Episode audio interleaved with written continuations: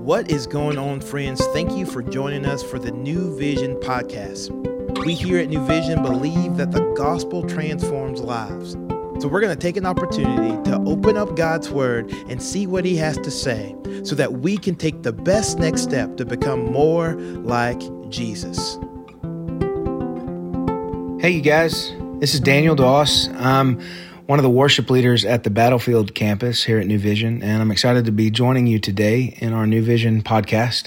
We're picking up here in Mark chapter 10, verses 35 through 45, and I'll be reading from the New King James Version.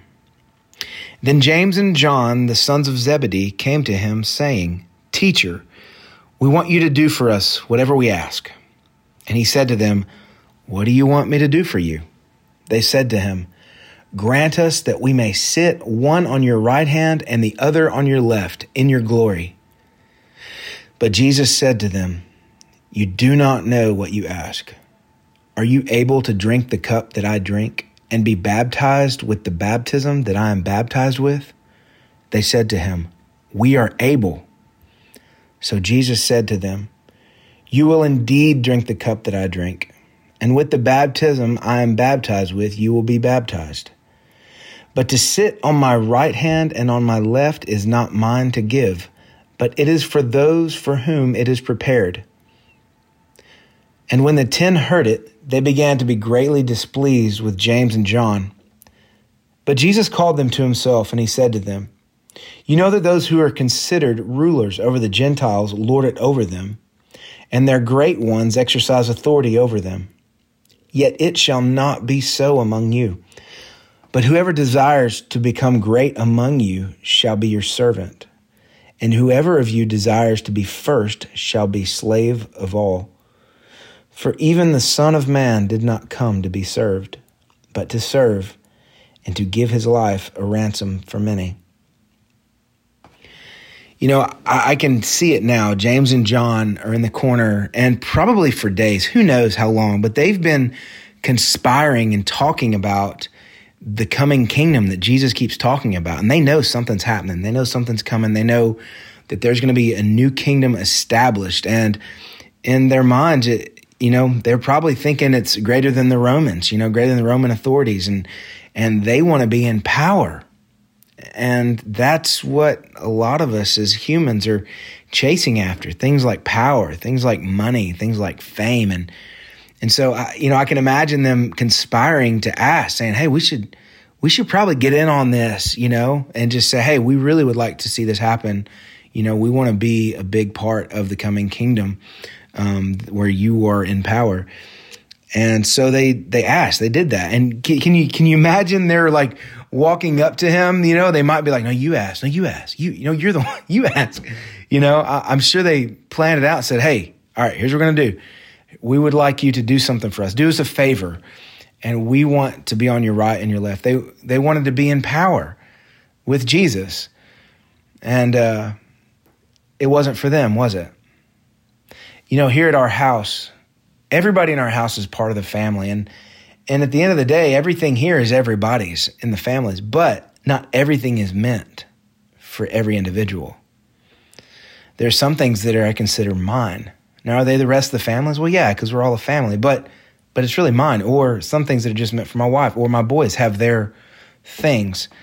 Um, same thing in the kingdom. Like even though we're part of the family and the kingdom of God, it's all it's all ours, but it's not all meant for us.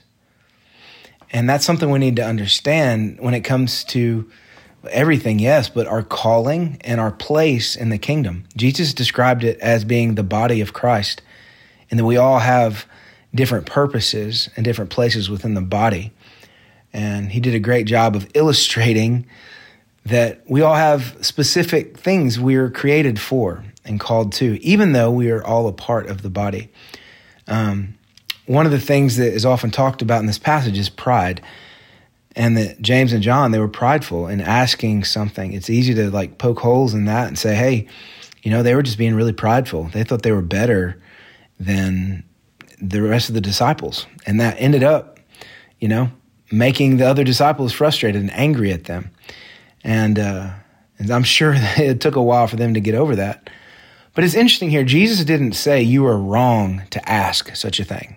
You know, he didn't he didn't get onto them in the way we might think. He said, "Hey, you that was not right. You should not have asked that." No, he he said you don't understand what you're asking. Like it's almost like if you knew what you were asking, you wouldn't even think about asking it. You wouldn't even consider the idea.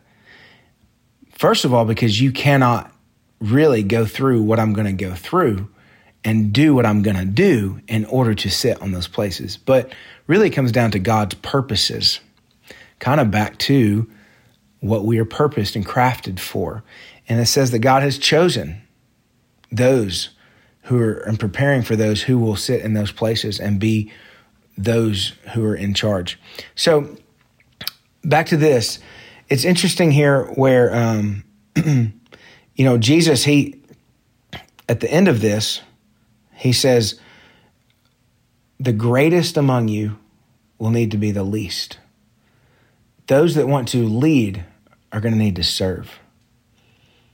And those that want to be first will be the slave of all. Jesus, once again, as he does throughout Scripture, turns things upside down. The kingdom of God is not like the kingdom of man. The kingdom of man is, is broken since the fall, and we see things the wrong way. And so, in a, a day and age where culture says, put yourself first, think of yourself first, put yourself out there, become famous. If you can't be famous, at least try to get your 10 minutes of fame. You know, if you can't be someone that does something that people know for the rest of your life, at least get those few seconds of fame, 10 seconds of fame. And whether through social media or whatever, that's what the world tells us is to be worthwhile you have to be famous. You have to have power. You have to have money. But not so in the kingdom of god. And that's what jesus was explaining. So after they asked that he said hey you have no idea what you're asking. And then he said hey fellas come on over. So he gathered the disciples and said hey if you want to be in charge you're going to have to serve if you want to be first, you're going to have to be last. The kingdom of God is not what the world is. The kingdom of God is different in our thinking and the ways of the world. And so we have to have that mindset. So as we walk away today from this this passage, um, you know, some of y'all might be like, "Well, I would never ask to be in charge of anything. That's just not how I roll. Um, that's not not my thing." Um, but there are things that in the kingdom we we probably have backwards. And so I want to encourage you to, with open hands, present your requests to God. And then, with open hearts, have a teachable spirit that as He draws you in and says, Hey, you don't really understand what you're asking here. Let me tell you the way. Let me tell you how the kingdom works. And that's how we're sanctified. James and John, at the end of the day, at the end of that moment, were probably pretty embarrassed. But you know what? They were better for it and they learned. And Jesus, in his humanity, revealed some of his sovereignty in that he prophesied their how they would die, a martyr's death, just like very similar to Jesus. And so, so we don't know what we're asking, but what we can do is learn. So I would say ask, make your request known to the Lord, and listen and learn. And let's get better and better, more like Jesus, understanding more and more of how the kingdom works and operates in our days, final days here on earth. Let's pray. Lord, thank you for this day that you've given us. It's, it's brand new, and you've brought to it every ounce of mercy and grace that we need. Thank you for your patience with us Thank you for teaching us and not giving up on us as I find myself in the position of the disciples lots of times, wanting something that's not meant for me and maybe mad at those who are making such um, crazy requests. So, God, teach me, teach us, help us learn. We want to follow you. Even when we don't understand it, we want to follow you. In your name, amen. God bless you. Hope you have a wonderful day, and uh, we'll catch you tomorrow. here on the New Vision podcast.